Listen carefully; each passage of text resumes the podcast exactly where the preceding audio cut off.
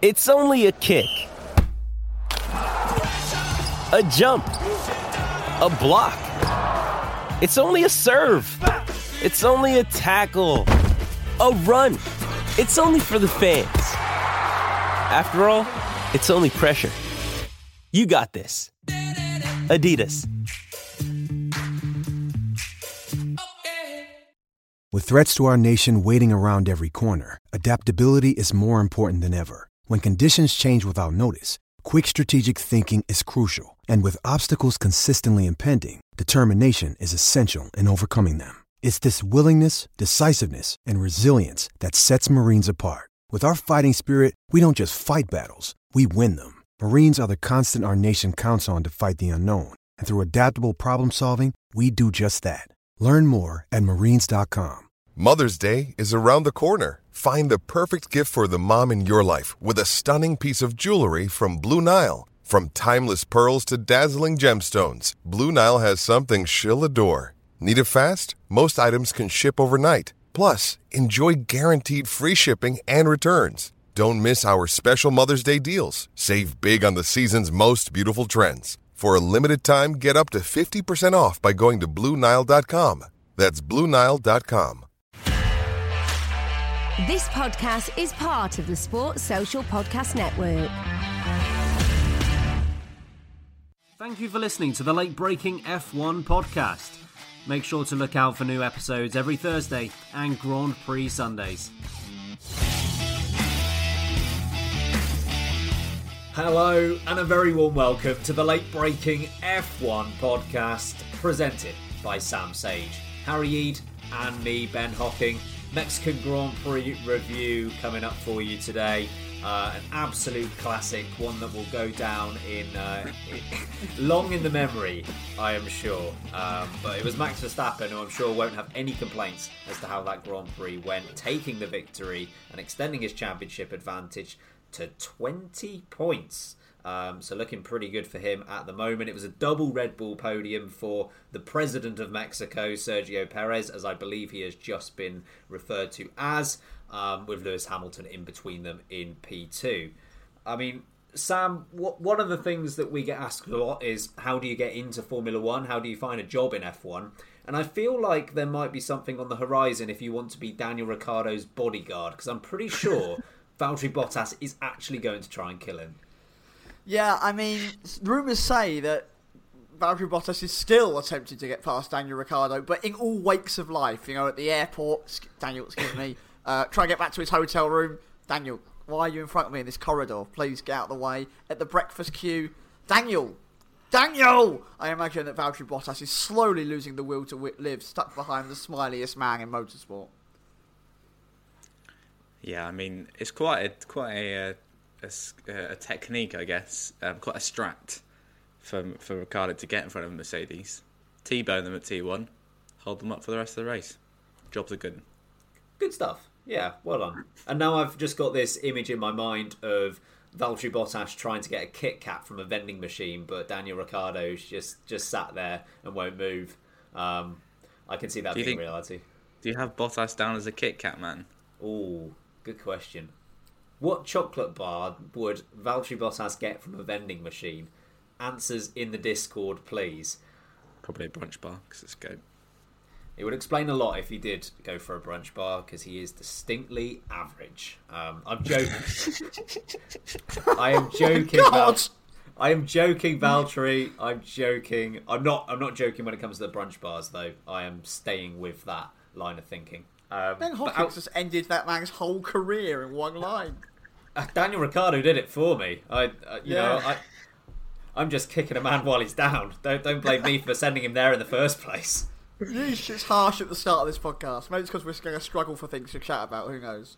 We will never, ever, ever, ever struggle for things to talk about whilst you're in the room, Sam. You would you would create something out of nothing, and I'm sure Thank of you. that.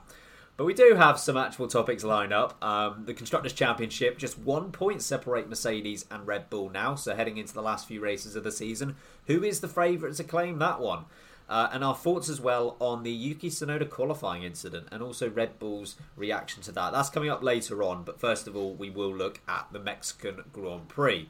Um, so Mercedes did a very good job in qualifying, seemingly out of nowhere. Valtteri Bottas claimed pole position. Lewis Hamilton lined up second with the Red Bulls on the second row.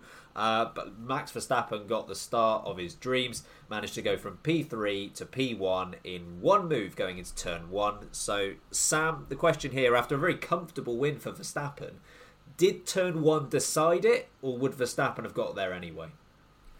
If the race was won by let's say two, three seconds, turn one would have been the decider. But when you have someone that goes out of wings by almost a full pit stop, and Hamilton hasn't had anyone else in front of him for the entire Grand Prix, then it's hard to say that one move at turn one was going to be the deciding factor. That Red Bull absolutely poppycocked itself right up in qualifying and made it a lot harder than it should have been, really, because it's very clear very clear from the Sunday performance, both Checo and Max Verstappen, lightning fast, that that Red Bull was more than capable of going on to dominate this Grand Prix, and Max Verstappen absolutely did exactly that. He was so dominant, he was so calm, and that move the outside was you know, I'm not going to put it down. It was a spectacular braking manoeuvre to go around the outside of not one but two Mercedes Grand Prix cars. Uh, one of them being driven by a seven-time world champion, one of them being driven by a man stuck behind a vending machine with an Australian person. Um, you know, some more challenging than others, we'll argue. Um, yeah, so Verstappen, classy, absolutely classy, but nonetheless, uh, whether that move was made turn one, uh, corner one, or that one, or it was made on lap 47 on turn 12. I think Max Verstappen in that car at the moment are more than capable of dominating the Mercedes around a track like Mexico. It's it's their back guarding at the moment. You know they're very very strong here. They proved it once again. They shot themselves in the foot for qualifying, and it made things look a little closer than I think it actually was. And I think that was demonstrated by the end of the race. Harry, do you think turn one was the decider? Um, I don't think it was a necessarily a completely done deal. Um, because we saw how you know how difficult it was for Perez to try and get past Hamilton. Uh, uh, he didn't. It took him, he was sat, sat there all race really. Um, I don't know Perez and Verstappen are slightly different drivers, but um, yeah, I don't think it would have been a would have been a, a, done deal if he was still still behind. To be honest, you know, some strategy probably would have come into play, and maybe they undercut and he still gets in front. Um, but yeah, it was clear that Red Bull was the quicker car uh, today, but I think how difficult it was to overtake around that track. You know, Hamilton could, in my view, could could have held him off. Um, so yeah, I don't think it's a done deal. That move is filth, to be honest. Um, lap one, we've seen many many a driver on lap one just skid across the grass trying to do that, um, and Verstappen completely nailed it. Uh, yeah, I complete filth. One of the highlight, if not the highlight of the race, probably. And um, we'll get onto that. But um, yeah, I don't think it was a done deal. Uh, you know, I think Verstappen would have still found it hard to get past Hamilton on track, and you know maybe strategy would have been their best best uh, play if he was still behind at the exit of T3. I think. I mean, the absolute confidence of Max Verstappen going into turn one, it was sensational. He was so much later on the brakes than the other two Mercedes drivers. And in fairness, he did have the best angle into the corner. You know, Valtteri Bottas and Lewis Hamilton could not have broke as late as Max Verstappen could. Max Verstappen had more uh, space at his disposal, but you've still got to have that confidence because if Hamilton or Bottas brake at a very similar distance to where Verstappen does, then suddenly Verstappen has run out of room essentially, and he has to take to the grass. So he he has to have absolute confidence in his ability to outbrake the two Mercedes drivers, and and that's exactly what he did. I you know I I doubted it as the move was happening. I I thought no this this isn't going to happen. This is going to be a Lewis Hamilton when he goes across the grass against Nico Rosberg moment. This he's not going to make the corner, and he did. He did barely, but he did, and he judged it absolutely perfectly. Now I think Mercedes really messed up the start. In all honesty, because you know you've got Valtteri Bottas in the middle of the track, and I know questions were asked: Did he brake too early into turn one? Honestly, as we saw with the Esteban Ocon incident, uh, basically at the same corner, it's really difficult when you're stuck between two cars left and right. The issue was that he didn't cover the left hand side, and maybe he didn't do that because of Lewis Hamilton and his intention to actually let Lewis Hamilton by into the first corner. But you know, Max Verstappen was give he was gifted it as as the commentary referenced. He was gifted the best line into the first corner, which you cannot do when you've seized the initiative in qualifying. You know, they did the hard work on the Saturday to get the one two, and realistically, in hindsight, we know that their only chance really was to keep the lead after turn one. And as good as that Max Verstappen move was, looking back at it now, we can honestly say it probably took away most of the race's excitement. The fact that it did happen that early on. I'm with you, Harry. That I don't know whether Max Verstappen would have got past when he would have got past, but at least would it, it would have made it interesting. Because I think Lewis Hamilton, with that straight line advantage that he had, I think he could have held off Max Verstappen on track. Now, what Max Verstappen was able to do when he was in the lead was create such a gap that undercuts, overcuts, they didn't matter. Uh, Max Verstappen could essentially pit in response to Mercedes. I think realistically, Verstappen would have been able to keep close enough to Lewis Hamilton that he could have got into the undercut window, at which point he might have got the lead that way. But on track, at least, I don't know if Verstappen would have made that work. We saw what happened when Perez caught up to to Lewis Hamilton, so maybe Verstappen hits that same scenario. Except for instances where a car was much, much quicker than another, there wasn't a great deal of overtaking out there. So they might well have lost this on the first corner. And, you know, you could say Bottas is slightly to blame for not going far enough left at the start. You can blame Lewis Hamilton for not claiming pole position on Saturday in the first place. Uh, but Max Verstappen, you know, he took the advantage, and from there, he he, he didn't break a sweat. You know, he, he really didn't need to worry after he got that first. He was like two seconds clear after two laps. It was almost a Sebastian Vettel job when he was back in Red Bull. You know, it, just getting that advantage and never looking in any peril whatsoever of losing that race lead. Um, realistically, yeah, Red Bull they had the faster car out there. It, no disrespect to Sergio Perez, who was definitely helped by the support of the home crowd. If Perez and Hamilton are very similar in terms of pace, that probably means the Red Bull's the better car. Again, no disrespect to Perez, but Hamilton will generally outperform any driver uh, other than maybe a few if if he has the better car. So I, I, think realistically the Red Bull was faster, but yeah, Mercedes they they really gifted it on a silver platter going into that first corner. Disappointing, really, because not only did it cost themselves, but it probably cost us a more exciting race. Oh, it was a bit sleepy, wasn't it? I'm, I'm quite tired, you see, folks. I was I, I was out on a rather late one last night, uh, and I thought, you know what, lad? Oh, lad, lad, lad. Good bit you're of. Odd, uh, you? Oh, oh, oh, you're odd. I've had a beer. Um, Wait, were you, were you were you having fun with friends that aren't me and Ben? You I was just a fam. I, I was just a family function, so I wouldn't necessarily. Oh, that ma- that makes more sense. yes. A family function? Are you fifty? Well, all I know was that the entire event, Valtteri Bottas was stuck behind me. So Oh, you tell no. me, you tell me. Oh, was Daniel Ricciardo there? Didn't Yeah, know. yeah, he was in the middle of us. Um, All right.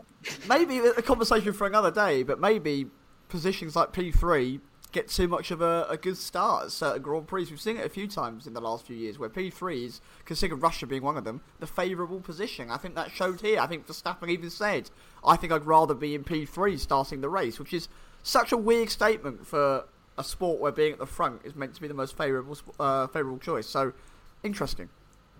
Got, got to be said that the the the last time that P3 didn't actually get the lead, I think, was only 2019, and it was Ferrari who managed to execute the one-two off the start, which is seemingly unbelievable.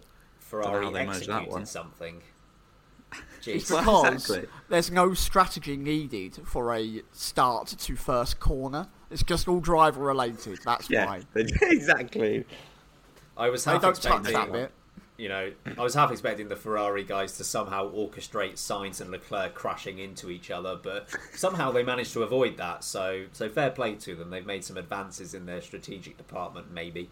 Um, we do need to, unfortunately for his sake, but fortunately for Sam's sake, talk a bit more on Valtteri Bottas because he did the job on Saturday. He claimed pole position, put out a bit of a belter of a lap, and then it all unravelled very quickly. Um, spun around by Daniel Ricciardo into the first corner. Any hopes of a recovery drive were completely dashed because he was stuck behind Daniel Ricciardo.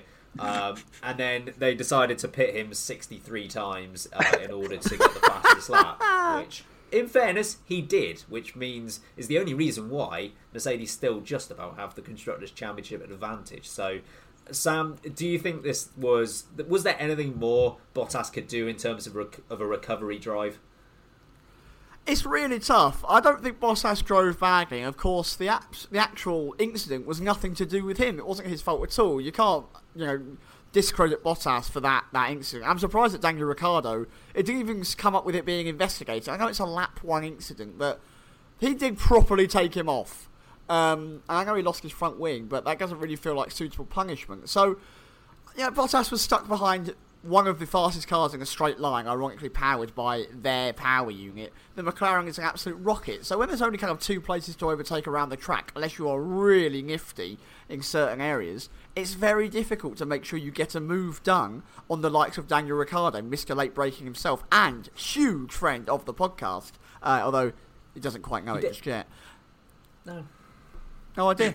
No clue. no, no idea. Um, but I mean, I don't know what more Bottas could have done. He was trying to follow uh, Ricciardo through for the rest of the race. Ricciardo only moved up so far as well. It showed how difficult it was to follow round this track. There was turbulent air air going everywhere. Overheating was becoming a real problem. I think Mexico really displayed a lot of its weaknesses as a racetrack. Not the whole nation, by the way, folks. Just the Mexico City racetrack.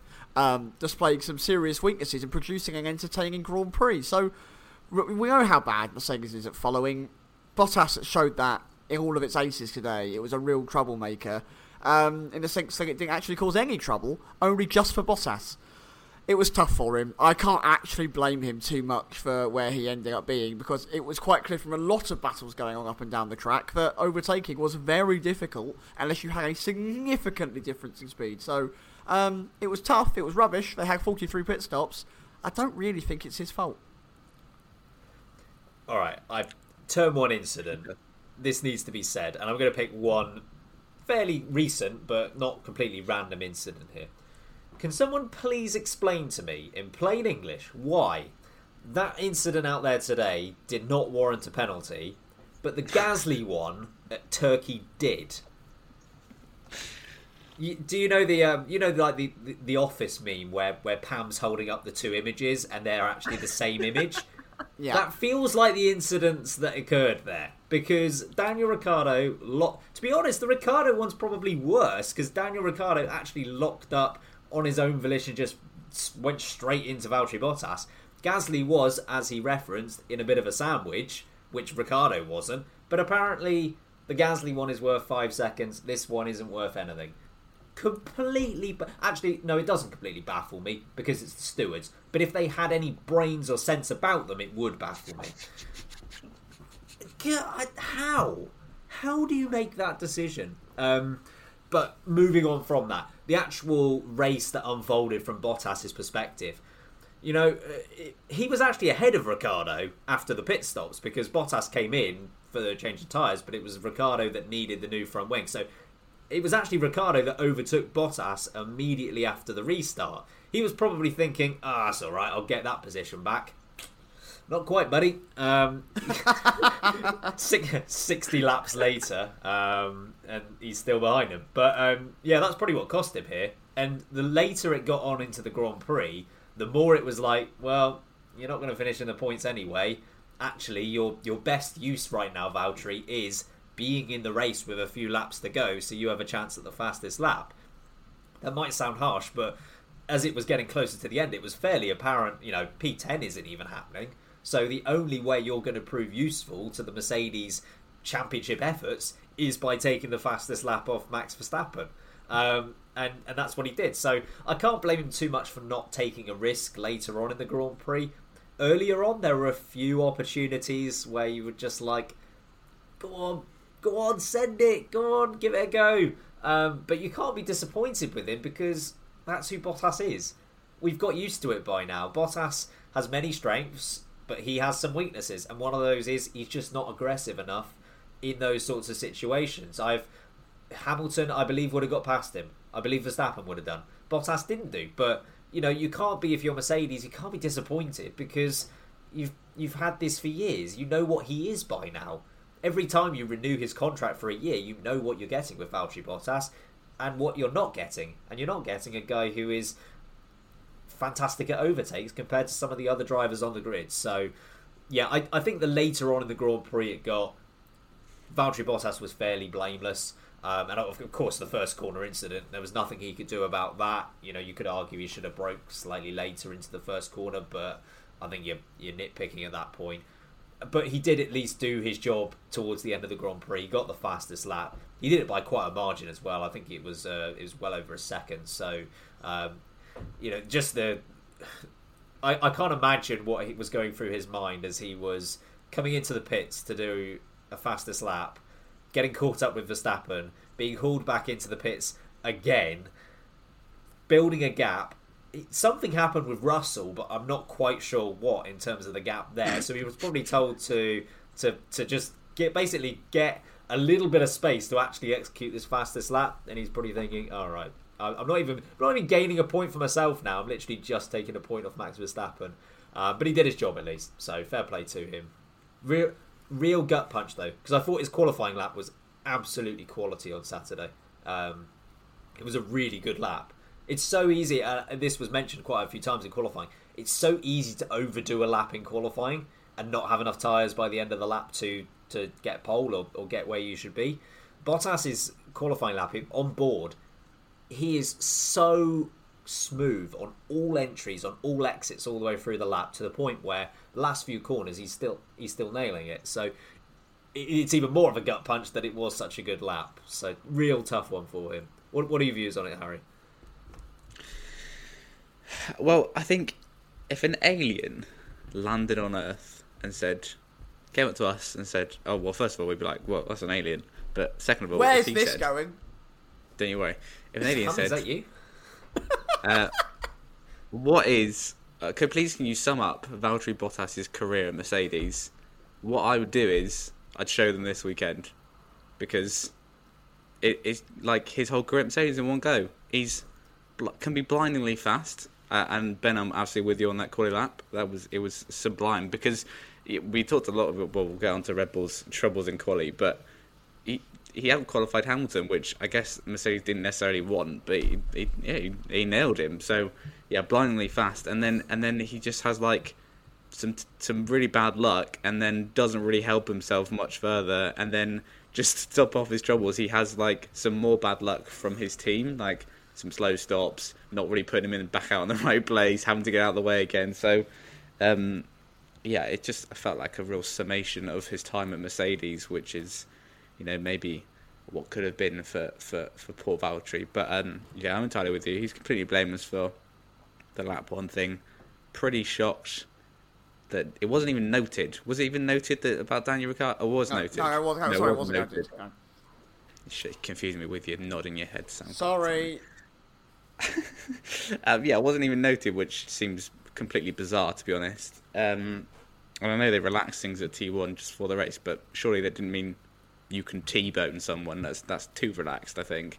Um, yeah, and then after that, it just it all went downhill. I don't understand why he lost out at the start. We didn't re- uh, restart with Ricciardo. We didn't really see that, but um, yeah, it, it, was all downhill from there. And like I said, Ben, I think there are a couple of opportunities when he could have could have at least tried to send one. You know, into turn one. If it doesn't work out, he's bouncing across the grass and he rejoins again. Has to let him through. I don't know what he risks by that point. But you know, that's like I said. I think that's just not in Bottas's nature. He's he's just he he's more of a driver who plays it safe, which sometimes works, but more often than not, it doesn't really work for him. So um, yeah, just I just feel sorry sorry for the guy. That was a pretty pretty shocking race for him after what was a really good Saturday. I reckon he got a um, a little bit too happy with clearly winning the best prize already of the weekend, which was Fangio's helmet goggles. Mm. He clearly went, there's nothing better that I can take home this weekend, so hit me, Ricciardo, Hit me and spin me right round, baby, right round, you little Aussie you beauty. You little whippersnipper. You little whippersnipper. That's all he's gone for. He just wants to look at Ricciardo's wing, his big wang, for a whole race. Who doesn't want to look at his big wang? wow. This uh, this segment got strange. Um, yeah, I. Uh, now you've said it, Harry. I think you're actually spot on that this weekend was Valtteri Bottas in a nutshell. Fa- let's let's let's do it bit by bit. Fastest in, in a practice session, pole position, gets taken out in turn one, can't overtake cars, slow pit stop, and has to do the fastest lap at the end to help his team. It's so Valtteri. That's Bottas bingo, isn't it? That's oh Good game. yeah. If anyone can write out a Bottas bingo card uh, and let us know, again, get get in the Discord and uh, and send us that. Would be would be excited to play that. Um, with just a few more races So- before he's done. If anyone else would like to join me in the new game, hashtag WangWatch, uh, we'll start that up. Right. No, Um, I don't think we will. Bottas bingo. Play Bottas bingo, not Wang Watch, please. I was, g- I was gonna say this is really late night, late braking, but I mean it's half past nine, guys. This is this is. Yeah, I know Sam's tired here, but this is this is far too ridiculous for half past nine. Oh God, where's it going?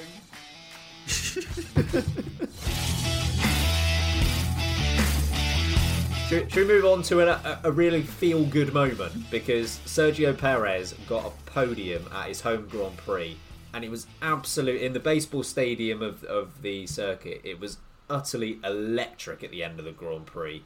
Um, you could, you know, the, the guys doing the interviews could barely hear each other.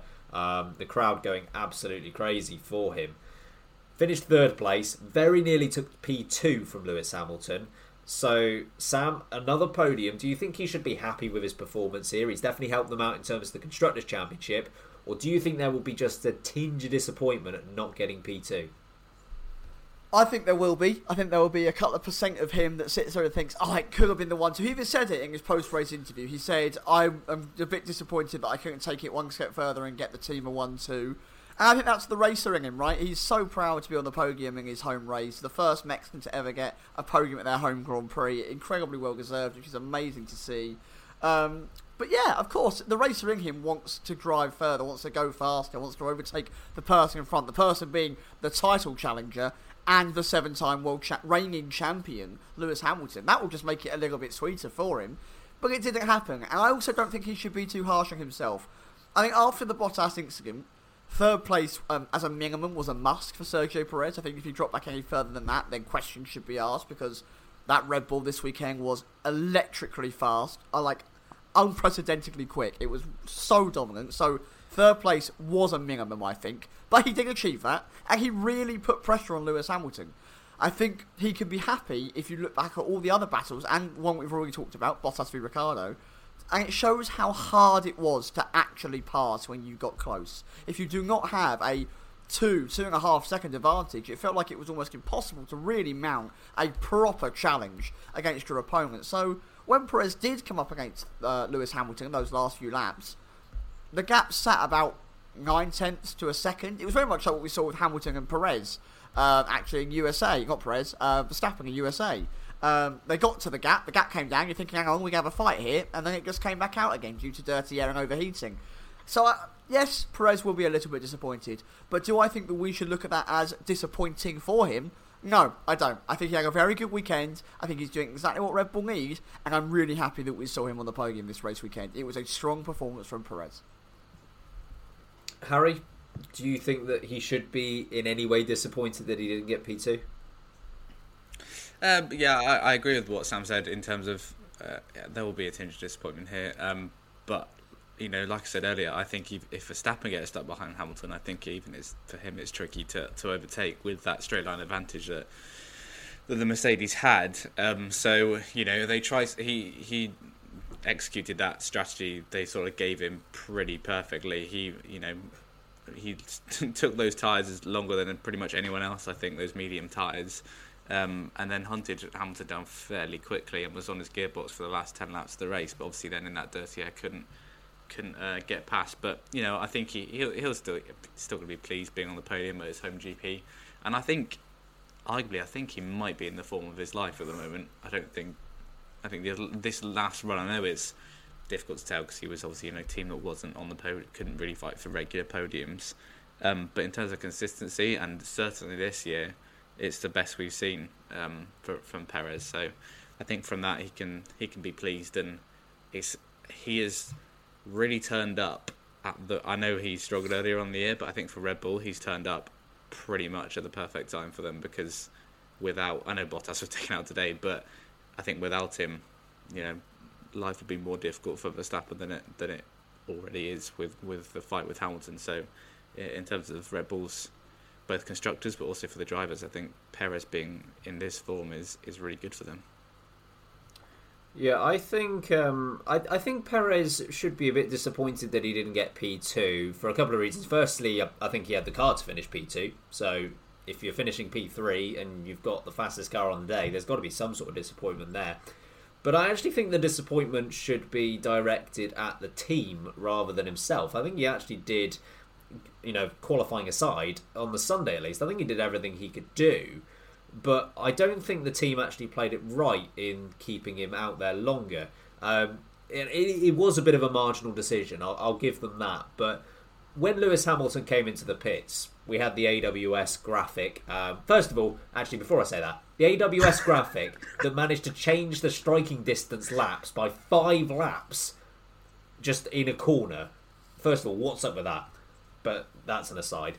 The AWS graphic that came up, which said um, the percentage chance that he would Perez would manage to get the overtake on Lewis Hamilton, it was basically a 50-50 chance. I think it even extended to about 54%, if I remember correctly, that Perez would get the overtake on Lewis Hamilton. That was the literally the lap directly after Lewis Hamilton pit, and they decided not to pit Perez the lap after. So the question you've got to ask yourself at that point is if Perez has got a 54% chance of getting the overtake done, is that percentage chance higher or lower to go with one of our great games? Is one of the, is the percentage chance higher or lower of him getting the overtake later on in the race? We saw that overtakes were so difficult even when, you know, tire life was better on some cars. We know we know the Mercedes was incredibly fast in a straight line so I think realistically, it was very optimistic to think that Sergio Perez was going to get that overtake done on Lewis Hamilton. He was able to catch up, of course, but getting an overtake done on a seven-time world champion who has a very quick car in a straight line on a track where not many overtakes are happening.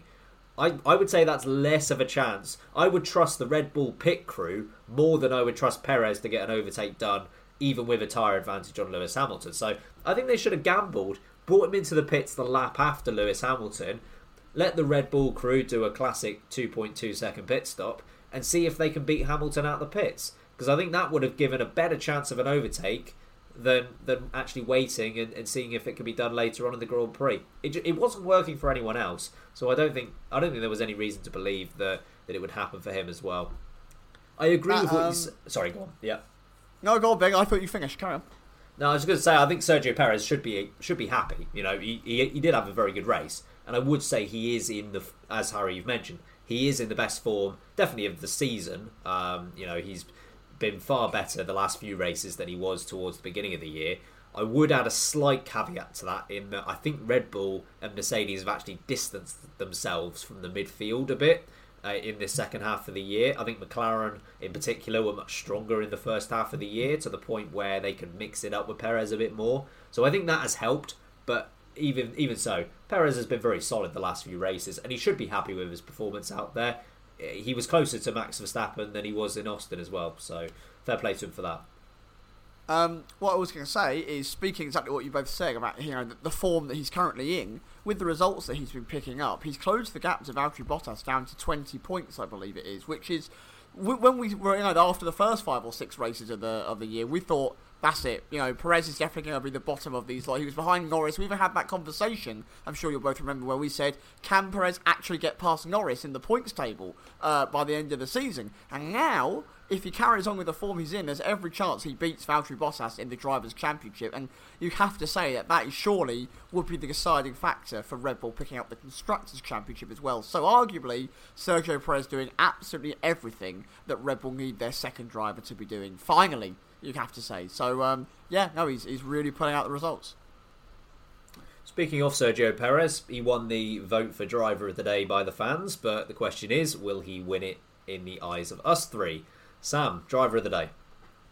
Uh, Max Verstappen, hands down. Sorry, the the move around the outside was absolutely, and to honour a new F3 driver, saucy, saucy, saucy. It was so saucy, so smooth. um, I loved it. It was, as Harry described it earlier, filth. Um, yeah, really, really enjoyable. And then he absolutely dominated the rest of the Grand Prix. Max Verstappen did literally every single thing he needed to do to win this Grand Prix. If he had a tick box, a tick sheet, every box is ticked right now. Max Verstappen is driver of the day and thoroughly deserves it. Harry, driver of the day. I, I agree with the Verstappen one. He was that's probably one of, if not his most, uh, you know, emphatic wins of the year. Um, but I want to give a shout out to uh, F1 retirement home, otherwise known as P7 to P9, which was Sebastian Vettel, Kimi Raikkonen, and Fernando Alonso. Um, there's there's uh, how many championships is there between those two? Seven, seven more championships. So a Lewis Hamilton covering that, that those three. That's those what seven is going as. One Lewis Hamilton, Yeah. please. One Lewis Hamilton. Um, but yeah, all all stellar races from them, and I'm gonna give it just, and this is probably me being sentimental, but I'm gonna give it to Kimi Raikkonen because he finally was in a good position and he didn't somehow I was ready. bottle it in the last Yeah. in the last few Yeah. laps. So gonna gonna give it to Kimster. Um, all three, to be fair, all three of those. Fernando Alonso avoiding the chaos at T1. I think you know Vettel as well had to avoid some some carnage too. Um, but I think all three of those actually had some stellar races. Um, so yeah, but I'm gonna I'm gonna give it to Kimi. I was so ready for it to do a cut to Kimi Raikkonen going across the grass after turn one, um, Yeah. uh, and it didn't happen. Well done, Kimi. You know he finally managed to go past the 95% mark of a Grand Prix and still drive like a, a normal racing driver. Like a, like an F1 world champion. Yeah. well, well- done, Kimi. Uh, I am going to agree 100% with Sam. Max Verstappen was the driver of the day. He completely dominated proceedings after that turn one turn one overtake. You know, the overtake by itself was fantastic, but he he just every time he was on the team radio, he was so fully aware of everything that was happening that was outside of his control, outside of his Grand Prix. It showed how in control he actually was and really wasn't worried about losing this Grand Prix. So, um, yeah, I'd go for him as driver of the day. I'll also give a shout out, but I'll give the shout out to uh, the man in the middle, uh, Pierre Gasly. Oh, you know, he, Gasly, he of was just again. You can't ask for anything more than that, right? He was he was in a world of his own. You know, Carlos Sainz did temporarily try to catch him, didn't really work. Um, yeah, he was just in a world of his own. Probably a very boring Grand Prix from his side, but I'm sure he'll take the points.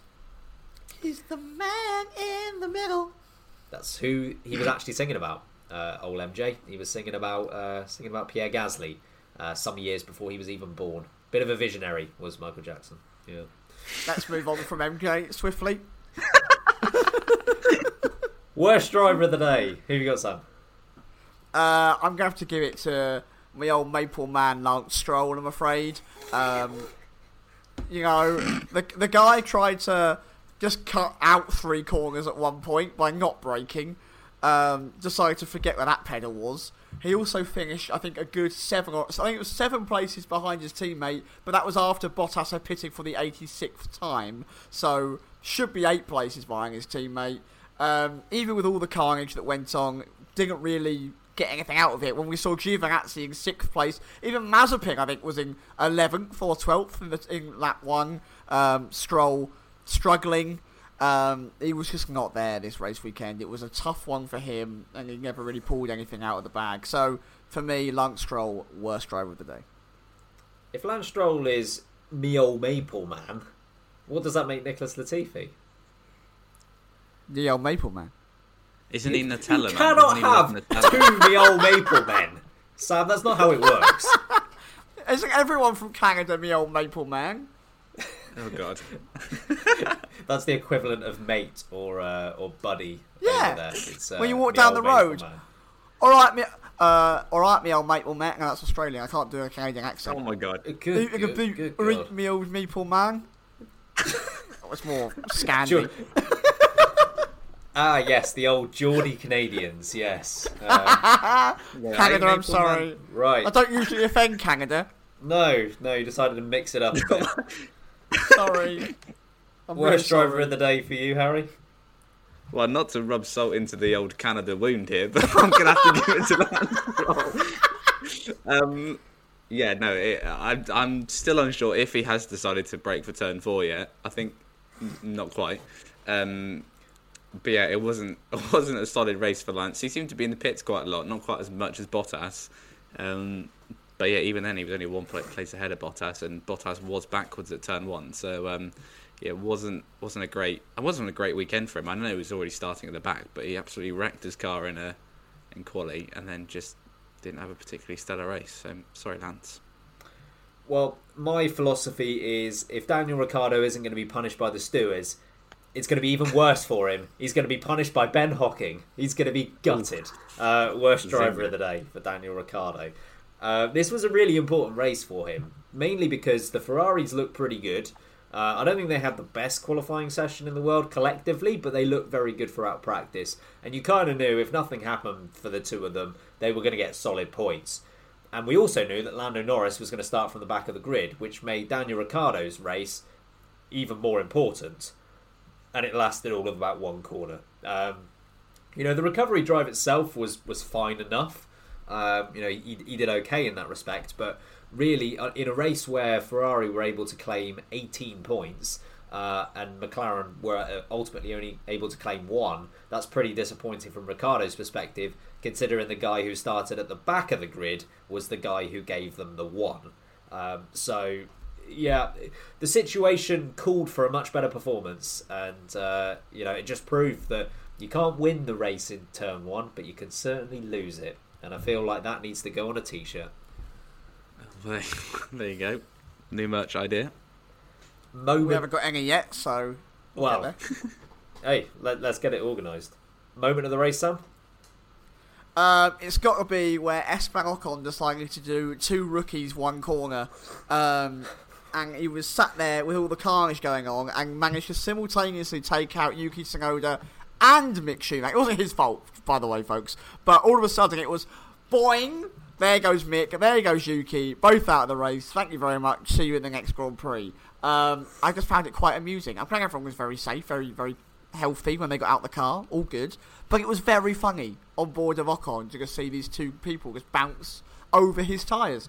Um, there weren't many other moments of the race. It was quite boring. So, that one. Complete murder, wasn't it? A little bit, yeah. I, I might have to change my section of moment of the race and actually rename it to Ferrari team radio moment of the race. Because it, go, it goes to the Ferrari guys yet again. Charles Leclerc wondering is a two stop doable? Ferrari coming back with the ever words of wisdom. Yeah, but you'll lose some spots. Don't do it. cheers, cheers, strategists. From the guys that brought you, if you if you don't let P two pass, you'll win the race. Um, good lord! What a sequel! Honestly, I've, if there ever becomes a, another Ferrari seat available, when they put out the job description, they better put out in bullet points like needs to be quick, you know, needs to understand car setup, and then just a really important bullet point needs to be able to direct his own race because we cannot do it. That's not all we're going at. I mean, on that, and sorry, this is not my moment, but on that, when they uh, asked Leclerc to, to, to swap over, and all he came back was with. Going through a tunnel. Going through a tunnel. Can't hear you. To be fair, the, go- the going through a tunnel technique probably would have worked with Ferrari. oh yeah, he's Where is he? Go for a tunnel. Oh, is there a tunnel around Mexico? Yeah, definitely. He wouldn't lie. Oh man, um, I'm excited. What is your actual moment of the race, Harry? um, one, this isn't again. Sorry, I'll stop naming things that aren't my moment of the race. But um, a shout out to just the general atmos when uh, Checo got his podium, and considering where he was this time last year, which was without a drive, um, it was very lovely to see, especially with all his family there and his little little kid and his, you know, the most enthusiastic father in the world, I think. Um, but my, my actual moment, yeah, my actual he loves it. It was like Checo had won the race, wasn't it? It was ridiculous. Yeah. Um, but my actual moment of the race, and we've already spoken about this, is is Mercedes slash Bottas trying to get fastest lap, being behind Verstappen, then being in front of Verstappen, but then getting a blue flag, because so having to let Verstappen back pass again, so having to pit him again for the 53rd time, then holding him, and then, as you say, Ben, something happened with Russell as well. Like, just a farcical end to what was a terrible race. But so I'll give that one to give that one to Bottas. So yeah, there were a few bright sparks in terms of moments in this Grand Prix. You just had to look a little bit harder than usual. We, we've, I'm sorry, we've padded out. I say padded. We, 43 we don't minutes. pad out, Harry. We No, don't we pad out. 43 minutes in. Oh my god. we've we've only just done the the first section of our of our little plan here. This is amazing. It's like the race was epic. There are TV episodes that are shorter than this, with adverts included. Look at the content we bring. We should start doing our own adverts. That, that that's a good idea. Pad out the time a bit more. Or like fake Let's advert. Yeah. Yeah, what we could be like, um, we could sell fake things that we're related to, like, Like brunch pad. bar, yeah, like like breaking brunch bars. Yeah, because that's going to end well, isn't it? They No lawsuit be- No. and Cadbury's coming towards us. No, I think they could be. They have the, a green filling, and then they could be black. I'm starting to discover why this is actually 44 minutes now. We, we've only talked about F1 for about six minutes of this. Wang Watch is still available. Oh, oh jeez. Right, moving on. As you referenced, we have already we've only got to moment of the race, and we've still got a bit to cover yet. So, looking at the championship effort, I'm going to talk about the constructors' championship effort here. Mercedes one point clear of Red Bull with just a few races to go. Sam, I'm going to give you a pound. Um, I, it's not mine. I've, I've nicked it off Dave Benson Phillips, so don't worry. Oh, that's all of his money. Sorry, Dave. Um, I'm giving you the pound. At this point in time, you have to put the bet on either Red Bull or Mercedes to win the constructors. Who are you going for? Dave. Yeah, you can come out. Who, who are we going for? Red, Red Bull. You're going for Red Bull. Red Bull it is. Dave's at his moment. He said Red Bull. Uh, and I don't want to make that bet without Dave. He struggles with that quid. Um, is this slander? Are we in trouble? Um, honestly, Red Bull are by far the favourites. Red Bull are by far the, the better car, it feels like. Max Verstappen, I know he's not a momentum driver, we said this multiple times, but he is on fantastic form. He's not buckling under the pressure, he's not folding when he needs to, you know. The guy is delivering time after time. No mistakes, it feels like, from Max Verstappen. And now, Sergio Perez has turned up. We had the summer break. He realised that matching Max's car setup isn't how it works for him. So he started doing his own thing, and it's working. He's getting performances out of that car. No, he's not winning race after race, but podiums are starting to flood in. This is great. It is really, really good. Red Bull have needed this, and they're finally getting it. And I think now that the Honda engine relatively matches Mercedes, the aerodynamic package with um, with that strategy team that they've got working there is fantastic. They have got the full package this season, and they are delivering it. Five races, four races going out, Five races to go. Four. It's four. We just had the five races to go. Um, they are by far, I think, the favourites. I think Mercedes actually are quite big underdogs, which I never thought I'd say that with four races to go. But I really do think that the Mercedes have got a lot of work to do if there's any chance that they pull this back. Harry, I'm giving you a pound as well. Don't worry, I've taken another pound off Dave Benson Phillips. Dave's in debt now. What are you doing? Hashtag Dave in debt, but which of the teams do you have more confidence in? Um, see, this is very si- uh, very similar to how our previous podcast went on this sort of subject. Um, I, I still don't think I could call it. I think even you know, and, and I I agree with what Sam said in terms of you know Red Bull currently. You have to judge by the last few races; they look like the stronger package. But we saw yesterday in quali how easily uh, it can go wrong. I don't know ultimately, uh, you know, ultimately it it went well, went well for them today, but another track where they don't have that turn one, you know, long run down to turn one, does do Red Bull stay third and fourth? And you know, I think it can turn so easily this year. Um, the form book, I don't think exists. There isn't a book. They've not written it, or they've thrown it in the bin. I don't know. Either way, um, yeah, I just don't. I just think it's still it's still too close to call. Um, but I, I agree with what Sam's saying in terms of Red Bull look like a pretty strong package, and it's going to be tough for Mercedes because they're behind in one and only just ahead of, of in the other championship. So um, It's going to be intriguing, but um, I don't think I can call would want to call it either way, which I know is just typical me, not wanting to call anything or make a decision or conclusion. But um, I just think it's too tight. So, in conclusion, either Red Bull or Mercedes will win the constructors' championship, or is that The one is that with- not on? Is that still like too much? You know, not on the fence Yeah, enough. well, the, one- the one with the most points will win. I Oh. think. You, Do you work for You Ferrari? could get a job somewhere. I know. Yeah. I, Leclerc would love you. He really would. Um, I think at this point, you know, if and I'm going to take another pound off Dave Benson Phillips to to give my own bet on this. hell. David David debt continues, but I'm I'm to say uh, I'll, I'll put the money on Red Bull at this point. You know, Mercedes did have that healthy buffer in the constructors' championship, which they never really had in the drivers. But you're right in what you say, Harry. Either either result wouldn't shock me because of how one incident, one DNF, one crash, how much that can swing things one way or the other, and there's still the potential for that to happen to the benefit of both parties. So, you know, the, I wouldn't want to put you know full confidence in one or the other at this point, but yeah, if I had to pick one or the other, it would have to be Red Bull, just because Perez is starting to come into his own now, where I think he and Bottas are pretty evenly matched. I know Bottas had a tough one today, but actually, generally speaking, Bottas has had a good last sort of five, six races or so. So I think they cancel each other out. Uh, and I think Verstappen and Hamilton, in terms of performance, I've kind of said this all year. I think they cancel each other out. I think they are the two best drivers in Formula One, and that they're both sensational.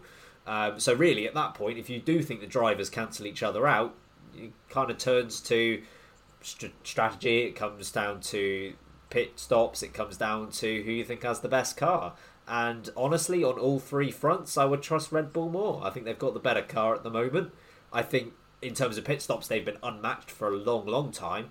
And in terms of strategy as well, I'd say it's a bit closer, but actually, Mercedes have appeared a bit more vulnerable this year than Red Bull have, in my view. So, if if Red Bull are ahead on all three fronts, then it would only be right to trust them a little bit more. But I, I agree with what you say, Harry. One one incident, one small incident, could completely change it one way or the other. And of course, Haas could could just turn this around. Yeah, Could nick it, yeah. They could nick it. I, I reckon a Mazepin dive bomb in Saudi Arabia could turn the tides. Well, I mean, if, if grid penalties keep going the way they are, he might actually start like P5 or something, so he might be in a position to go for the lead. Again, I got- I've got to say, this se- this year in particular, and I know it's like a, you know we've got a longer season, but this we've had so many grid penalties. I feel like we're back in like 2014, 15 when we you know first got these engines. It's been it's been a bit ridiculous. I know some have been tactical. It's been a bit ridiculous on the old uh, penalty front. I'm gonna say. Is it? I, I'm not quite sure on this, but the allocation is it any different? Because obviously last year it was a shortened calendar, and Yeah, I think it's the same, isn't it? They had the Yeah, same allocation last year. Yeah, it's the same. And it well, I mean we're obviously growing in terms of the number of races we have year on year. By 2030, I think we might be on to 50 races. So at some point they're going to have to up the allocation, right? One a week. Eventually, Every there's week. going to be one race a day. Bring it on. Even Snetterton might stand a chance. We might make enough money to buy some dinner. 365 uh, podcasts a year from us, which may be exhausting. Uh, to be honest, a podcast. Uh, To be honest, I'm up for that. I'll do it. We'll move on to our final topic of today, which is actually looking at what happened yesterday as we record this uh, in qualifying. Red Bull, it didn't go very well for them. Uh, I guess it all ended. All's well that ends well from a Red Bull perspective, but in terms of qualifying, it definitely didn't go their way. Verstappen qualified P3, Perez qualified P4, and it seemed as if they had the advantage going into the session. Now, something happened towards the end of the second runs in Q3 where Yuki Tsunoda, uh, trying to get out of the way of Sergio Perez, going off the track, uh, kicked up a bit of dust. Sergio Perez essentially followed Yuki Tsunoda off the track and also disrupted Max Verstappen, who was coming along behind. So, neither of the two Red Bull drivers were able to get in a better. Uh, better effort on their second runs. So, um, looking at the incident itself, and also in terms of Red Bull's response to this, what do you make of it, Sam? I don't really know what more Yuki could do. He didn't get a penalty for a reason. He wasn't brought into the stewards for a reason. He got out of the way. You know, Perez literally following a driver straight off the track is bizarre. That just seems like a bad call from the driver. You're on a hot lap. Stay on the racetrack. He's out the way. And then Max Verstappen, you know, you're also separate from this. Um, I think Max was already down on his time, actually, in comparison to what Bottas had already done. So he wasn't looking like he was going to be snatching pole position unless something miraculous happened. So in terms of the actual on track action, can't blame Yuki, in my opinion, at all. I think this is just a real mess from the Red Bull, the senior team, the two lead drivers at Red Bull. I think it's really, really farcical that they did this. And then afterwards, so I, I missed qualifying. I've had to catch up with it because obviously I was I was out at a family function. um, I um, I caught up on the action and I saw a lot of the press releases come out before I saw qualifying. One of them being said by Christian Horner. The quote was, I believe, "I think we got Tsunodaed." Now, he doesn't have the best media tact, does Christian Horner. He's not always been the most savvy in front of a camera. He likes to just say what's on his mind. But what a way to possibly destroy your young driver's motivation, your young driver's relationship with the team, for feeling like you're part of the family, for building that long term contract uh, prospect. Just take the fact that you didn't do a very good job. It was a silly mistake. Take a deep breath and get the job done, as Max Verstappen and Sergio Perez did on Sunday. The media handling at Red Bull is so toxic, especially towards their younger drivers. And I felt really sorry for Yuki. The fact that I think I saw the Mercedes uh, F1 Twitter admin reply to Yuki's post on Twitter saying, Don't worry, mate, keep your head up, these things happen, you can do it. Why is that coming from the rival team? Why are they giving the pep talk to the junior driver of their championship rival? That makes no sense. That's bizarre. So for me, this is it's been pretty badly handled by Red Bull, both on track and off track. You expect more from those two drivers. They're better than that. They should know where their traffic is. They know how to deliver a lap when it counts. There's only 10 cars on the track. They should be able to do that. Uh, and then I expect more from the likes of Christian Horner, who is trying to nurture and develop drivers for the future. And he absolutely destroyed any confidence that Yuki might have had. Uh, it's a real shame that Yuki didn't get the chance to race today properly either because of the crash with Esteban Ocon. He couldn't turn that confidence around, so maybe he's got to go another week now before he can restore that. Uh, so yeah, I thought it was pretty tough, pretty pretty harsh. Harry, could Tsunoda have done anything about the incident, and, and what did you make of Red Bull's response to it? Um, I, I, look, he he could have gone. He was doing. He was out on the track just giving people. He was giving Gasly a tow, wasn't he? So theoretically, he could have pulled him behind Gasly and then just gone a bit quicker to the pits. Um, but he wasn't in anyone's way. Uh, the the getting off the track thing, I get how it's distracting. Perez obviously made a mistake and then followed him off, and then Verstappen, like say Sam, was already down, but lost more time theoretically because he, he thought there was going to be a yellow flag. Um, it was just all it was just all a complete complete mess to be honest. Um, but I don't think you can blame Tsunoda. Um, yeah, like I said, I think the only thing he could have done is, is gone faster on his on his in lap. But as long as you're not getting in the way, then I don't see why. Um, as for how it was handled, I don't want to blame everyone at Red Bull because I don't think it is everyone at Red Bull. I think it is two people at Red Bull. It's, it's Mr. Horner, as Sam, Sam's already mentioned, and then also Helmut Marko. Um, it's just I don't know what and I know it's heat of the moment things, but but what what they thought they were achieving by by you know fair enough if it's a George Russell or it's a you know another Mercedes driver or or if it's anyone that's not in your Red Bull family, you can you can sling a sling a, a blame at them you know in the media afterwards on Sky F1, but what's the point in in trying to trying to take down your own one of your own? I just don't do not understand it. Um, so yeah, that was just it was just handled completely poorly, and it is indicative of of a problem that Red Bull have with their junior program. We've seen it so many times. We spoke about it so many times that they they're not particularly good at nurturing their young drivers. They are they have so many drivers on the grid that are in the Red Bull program, but a lot of them a lot of them have found, found it tough being in that program. So um, yeah, it's a shame to see, and, and I don't I don't really blame blame Yuki to be honest. It just just seems quite unfair on his on his part, and like Sam said, um, it's unfortunate he didn't get to show his pace today. Because actually, I think he was having quite a good weekend. Yeah, I, th- I think in terms of the incident itself, I'm not quite sure what they expected him to do. Just disappear. Um, I, I agree with what you said, Harry, that maybe he could have gone quicker on his in lap and, and you know not met anyone in what would have what was really the worst part of the circuit to meet another car. I agree with what you said, but in my view, he is at the discretion of his team uh, on an in lap in terms of managing the gaps to guys you know coming behind. I think he is completely at the whim of his team, and I don't think he needs to be the one to manage his pace to determine where he's because he hasn't got perspective on that, whereas the team do. So uh, if there was something he could do in that respect, it would have only come from orders from the team. Uh, and honestly, he got off the track. What, what's he supposed to do? Like he either stays on the track, goes a bit faster, and still potentially meets Perez, or he jumps off the track and you know quote unquote distracts him. Um, you know he can't do anything in that scenario, so I don't lay any blame uh, at Tsunoda's feet whatsoever. Uh, and you're right, I don't think it would have made any difference anyway. I don't actually think Verstappen or Perez were, were on the cards in terms of getting pole position. I think Red Bull just needed a scapegoat.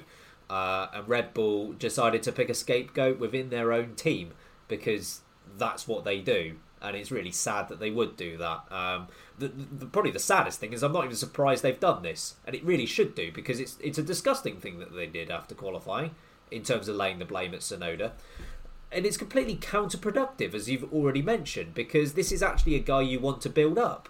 This isn't a rival driver. This isn't a driver you have no vested interest in.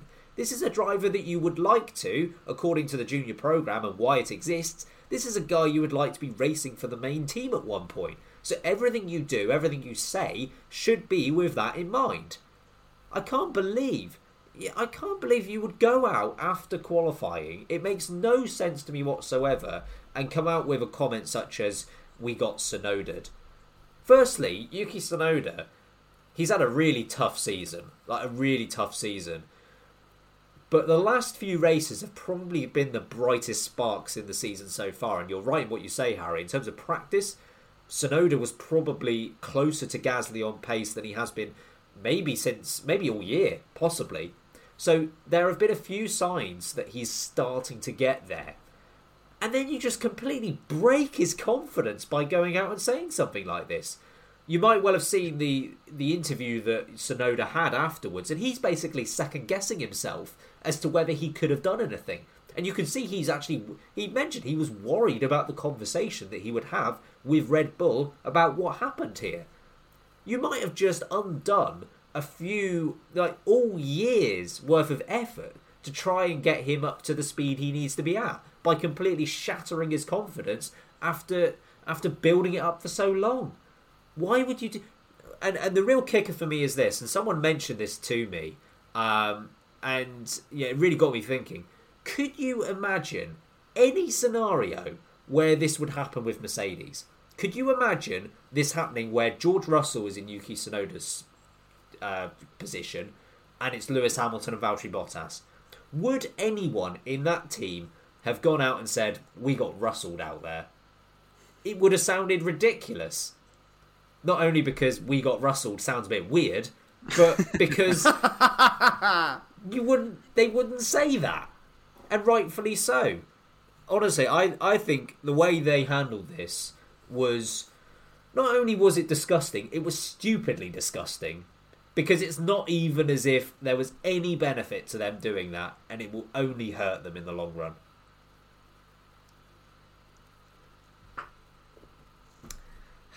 And then, to make themselves look even more stupid, didn't even matter, did it? You're a fool. But Christian Christian Horner's there like, oh, we actually won the race in the end. Yeah. Probably didn't even need to say anything, did I? actually closed the gap to uh, to one point. Ah, well, just destroyed a young man's confidence for, for fun, really. I'm sure Helmut's out there giggling behind the camera. Just did it for the banter. It's, it's a bet he's got with him. Go on, go on, go out there, right, and say, we got Tsunoda. I dare you. I dare you to do it. He's Is, gone, yeah, all right. is this the Ant and Dec scenario? yeah, Where- yeah, yeah. that, that classic. yeah, that's Oh, exactly right. it. now, now pick up a banana and pretend it's a phone. Now do the chicken dance. oh, we got him. Oh, good. And at one hour and three minutes, I think Boom. we should call it a day. Uh, a day that has consisted of Bottas bingo. what what was your one again, Sam? what? Oh my god. It's hashtag Wang Watch. Wang Watch, that's the one. Um, I, I think that's probably enough for one evening. Um, it is late night, Late Braking, which usually does cause carnage and has done here again. So, Sam, please do us the honours until our next podcast. Get us out of here. I'm going to keep asking this until someone actually pipes up. If anyone in the entertainment industry or a millionaire wants to sponsor the programme and get Late Night Late Braking as its own show somewhere with us with actual wages, we're open for it. Give us a bell. wages. Oh my god, we can pay ourselves to do this. Um, ignore that self-indulgency, folks. Um, folks, if you want to get involved in hashtag WangWatch uh, or Bottas Bingo, then do get in touch. We're going to be back in the midweek, of course, for the Brazilian Grand Prix preview, when there's going to be another sprint race. Yay! We're all pumped for those extra three points. You never know who that's going to go to. Uh, and then the race we'll be back, of course, for the review of the Brazilian Grand Prix next weekend as well. Hopefully, it'll be an absolute cracker. Hopefully, we'll see some fireworks um, on the track, not necessarily in the sky. Uh, and I'm sure it's all going to be lovely. Um, we'll miss you. Until then, love you always. In the meantime, I've been Sam Sage. I've been Ben Hocking. I've been Harry Eid. And remember, keep braking late. Wang Watch!